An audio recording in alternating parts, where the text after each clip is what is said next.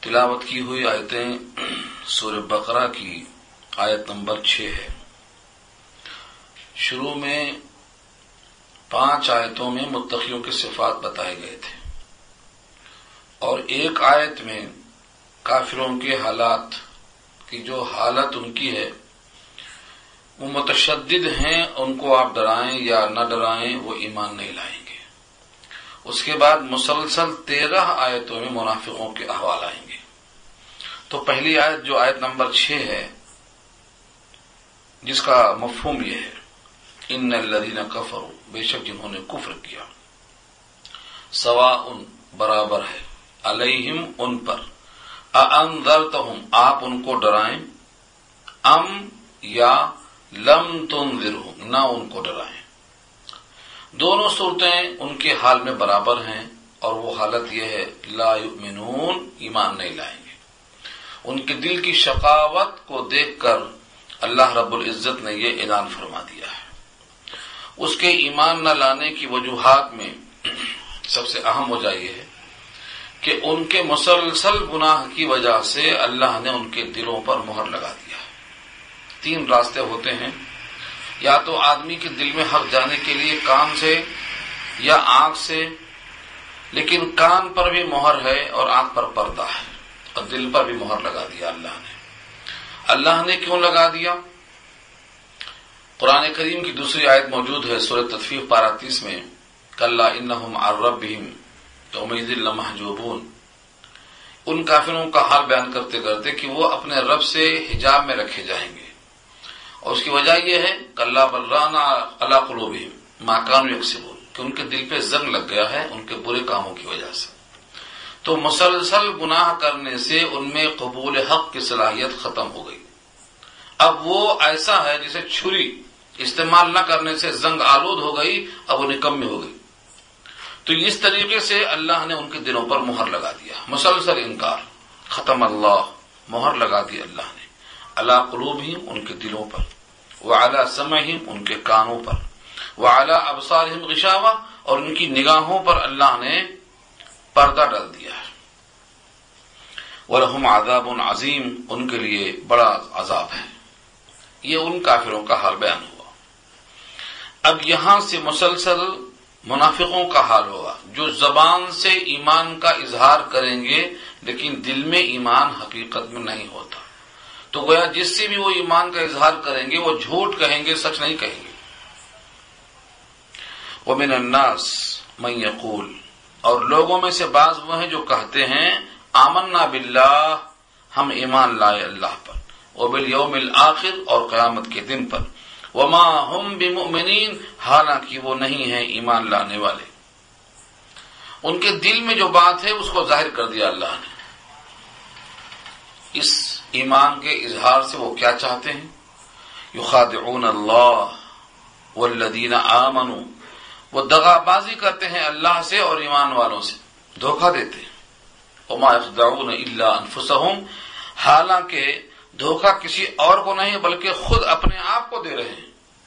وما یشعرون اور ان کو اس کا شعور نہیں ہے. وہ سوچتے نہیں ہیں کہ اس عدم ایمان کا نتیجہ جہنم میں جا کر کس کو بھگتنا پڑے گا. فی قلوبہم مرض. ان کے دل میں مرض ہے. مرض سے مراد بیماری ہے، نفاق. یعنی اندر سے وہ ایمان نہیں رکھتے، اوپر سے ایمان ظاہر کرتے ہیں، یہ کمزوری اور بزدری ہے، یہ نفاق ہے، یہ مرض ہے، ان کے دلوں میں بیماری ہے۔ اللہ مرضا، اللہ نے ان کی بیماری کو بڑھا دیا۔ یعنی جب جب آیتیں آتی ہیں، تب تب وہ انکار کرتے ہیں۔ اس طرح سے مرض بڑھتا گیا۔ جب جب آیتیں آتی گئیں، وہ انکار کرتے گئے۔ وہ رحم عذاب العلیم ان کے لیے المناک عذاب ہے۔ بیما کانو زبون اس وجہ سے کہ وہ جھوٹ کہتے ہیں۔ تو جھوٹ کہتے رہے ہمیشہ کہ میں مومن ہوں، حالانکہ ایمان نہیں تھا۔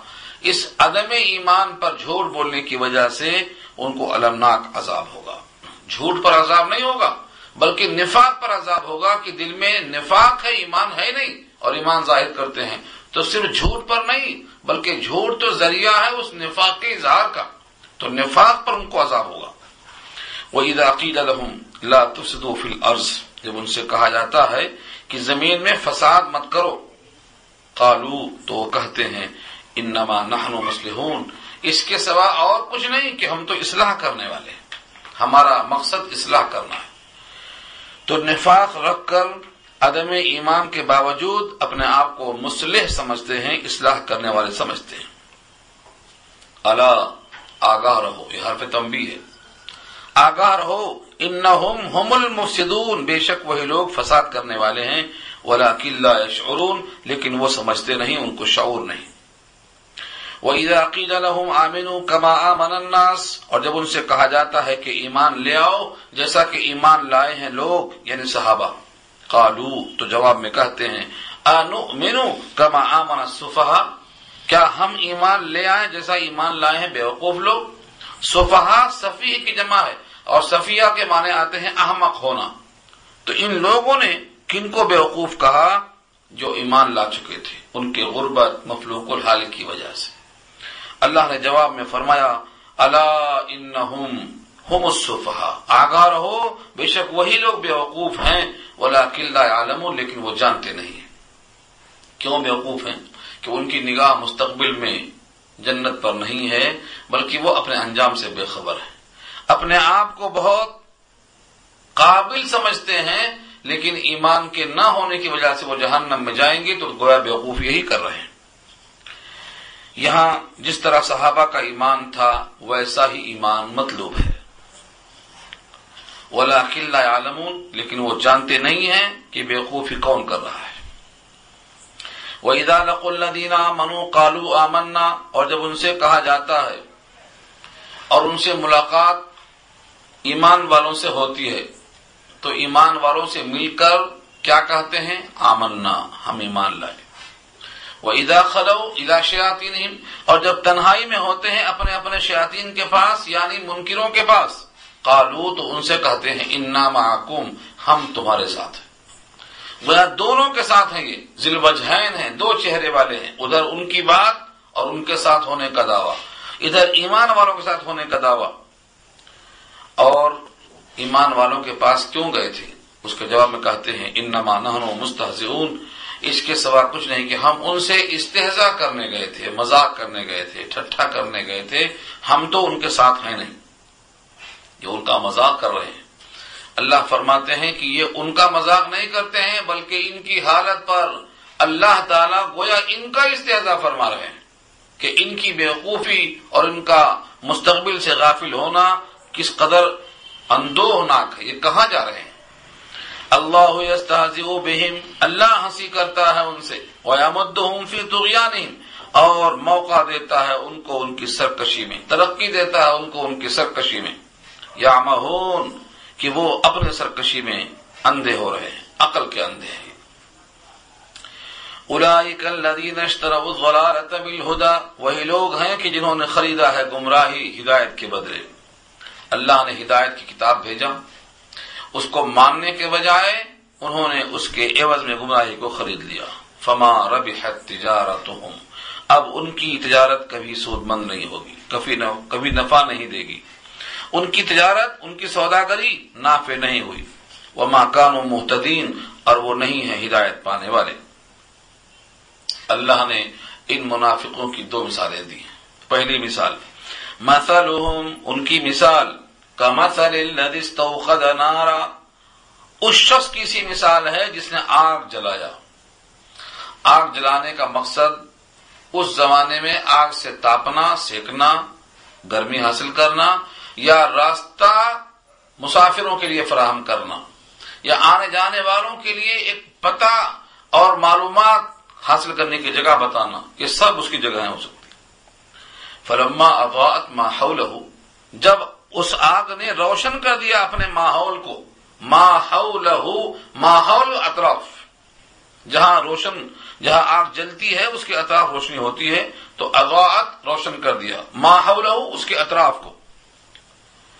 ذهب اللہ بنورہم، اللہ نے ان کا نور لے لیا یعنی آنکھوں کی روشنی چلی گئی۔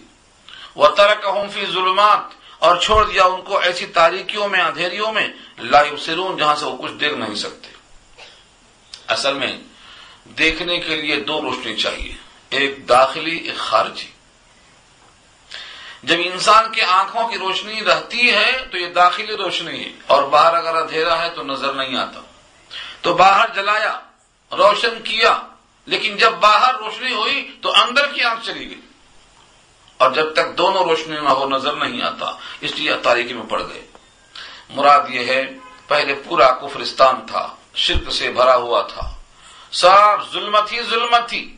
اللہ نے اس روشنی کو، جس کا نام ہے قرآن وہی الہی، پیغام بھیجا اللہ نے، اور پورے ماحول کو روشن کر دیا۔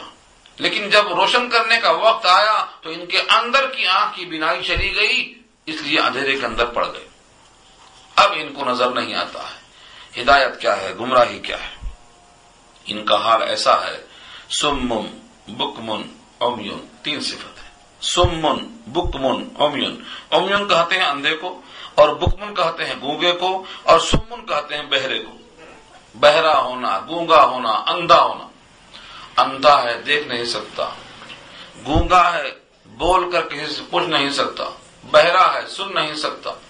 تو گویا یہ تینوں صفتیں ایسی ہیں جس کی وجہ سے اب راہ راست پر آنے کے لائق نہیں رہا فہم لا یرجعون، سو اب یہ نہیں لوٹیں گے اب یہ لوٹ نہیں سکیں گے ایک مثال تو یہ ہو گئی مکمل۔ اب دوسری مثال۔ او کسا جی من السما، یا اس بارش کی طرح ہے جو آسمان سے برسے۔ زور سے آسمان سے بارش ہو رہی ہے، کیونکہ سیب کے معنی تیز بارش۔ ہلکی فوار ہلکی بارش کو فتل کہتے ہیں فوار اور سیب کے معنی زوردار بارش۔ من السما آسمان سے۔ فی ظلمات۔ اس بارش میں کیا ہے؟ ظلمت، اندھیرا۔ ظلمات اس کی جمع ہے۔ ورعدن اور گرج۔ و برقن بجلی۔ جب بارش ہوتی ہے تیزی کے ساتھ تو اندھیرا بھی ہوتا ہے، گرج بھی ہوتی ہے، بجلی کی چمک بھی ہوتی ہے۔ ایسے موقع پر بہت سے لوگ آواز سے ڈر جاتے ہیں۔ یہ جعلون اصابع وہ رکھ لیتے ہیں اپنی اپنی انگلیاں۔ اصابع جمع ہے اسبوع کی۔ اپنی اپنی انگلیاں فی آدانیم آدان ادن کی جمع ہے، اپنے کانوں میں رکھ لیتے ہیں۔ من السوائقی مارے کڑک کے۔ حضر الموت، موت کے ڈر سے۔ کہیں موت نہ جائے آواز سے۔ دل پھٹ نہ جائے، اس لیے اپنے کانوں میں انگلیاں ڈال لیتے ہیں۔ واللہ محیط بالکافرین۔ اور اللہ تو کافروں کو احاطہ کرنے والے ہیں۔ یہ دوسری مثال دیا ہے منافقوں کی۔ زوردار بارش سے مراد وہی کا اترنا۔ اور جب بارش ہوتی ہے تو اس کے اندر یہ تینوں آواز ہوتی ہیں۔ اس سے مراد ہے فرشتے کی آواز۔ جب وہی نازل ہوتی ہے تو اس کے اندر شدت ہوتی ہے برق و بارہ کی طرح سے۔ جیسے وہاں لوگ ڈرتے ہیں، ایسے قرآن کریم کے نزول کے موقع پر بھی وہ اپنے کانوں کو بند کر لیتے ہیں، حق کو سننا نہیں چاہتے۔ کہیں آبائی دین سے پھر نہ جائیں۔ لیکن وہ اللہ ان کا احاطہ کیے ہوئے جب بجلی چمکتی ہے، تو ایسی تیز ہوتی ہے، لگتا ہے کہ نگاہیں اچک لے گی۔ یقاد البرق یختف ابسار قریب ہے کہ بجلی چمک لے، اچک لے ان کی نگاہیں۔ خطفہ کے معنی آتے ہیں اچک لینا۔ اتنی تیز روشنی آتی ہے کہ بینائی سلب ہو جائے۔ اس کو بولتے ہیں اچک لینا۔ کلما جب جب اغا روشن ہوتی ہے ان کے لیے، چمکتی ہے ان کے لیے۔ مشوفی تو اس میں چلنے لگتے ہیں۔ جب روشنی آتی ہے تو چلنا شروع کرتے ہیں۔ اور جب چمکنا بند ہو جاتا ہے تو اس اندھیرے میں ٹھہر جاتے ہیں، چلنے کے لائق نہیں رہتے۔ وحیدہ ازلم علیہم کاموں اور جب اندھیرا ہو جاتا ہے تو ٹھہر جاتے ہیں۔ ان منافقوں کا یہی حال ہے۔ جہاں دنیا نظر آتی ہے، چلنا شروع کرتے ہیں اور جہاں سختی آتی ہے، وہاں ٹھہر جاتے ہیں۔ ولوشا اللہ۔ اور اگر اللہ چاہتا لذهب بسمعهم وابصارهم تو لے جاتا ان کی سماعت کو اور ان کی بصارت کو۔ ان کی آنکھیں اور ان کی سنوائی کی طاقت اللہ چھین لیتا۔ کیوں؟ ان اللہ اعلیٰ کلش ان قدیر۔ بے شک اللہ ہر شے پہ قادر ہے۔ اس قدرت میں یہ بھی داخل ہے کہ ان کی نگاہیں اچک لے اور ان کے کانوں کی سماعت کو چھین لے اور سلب کر لے۔ تو یہ دو مثالیں تھی منافقین کی کہ منافقوں کو جو قوت دی گئی تھی اللہ کی طرف سے انہوں نے اس کا استعمال صحیح نہیں کیا، تو اب وہ گونگے، بہرے، اندھے ہیں، حق کی طرف لوٹنے کا کوئی امکان نہیں ہے۔ یہ تیرہ آیتیں ہو گئیں جو ان منافقوں کے بارے میں ہیں۔ بات مکمل ہو گئی۔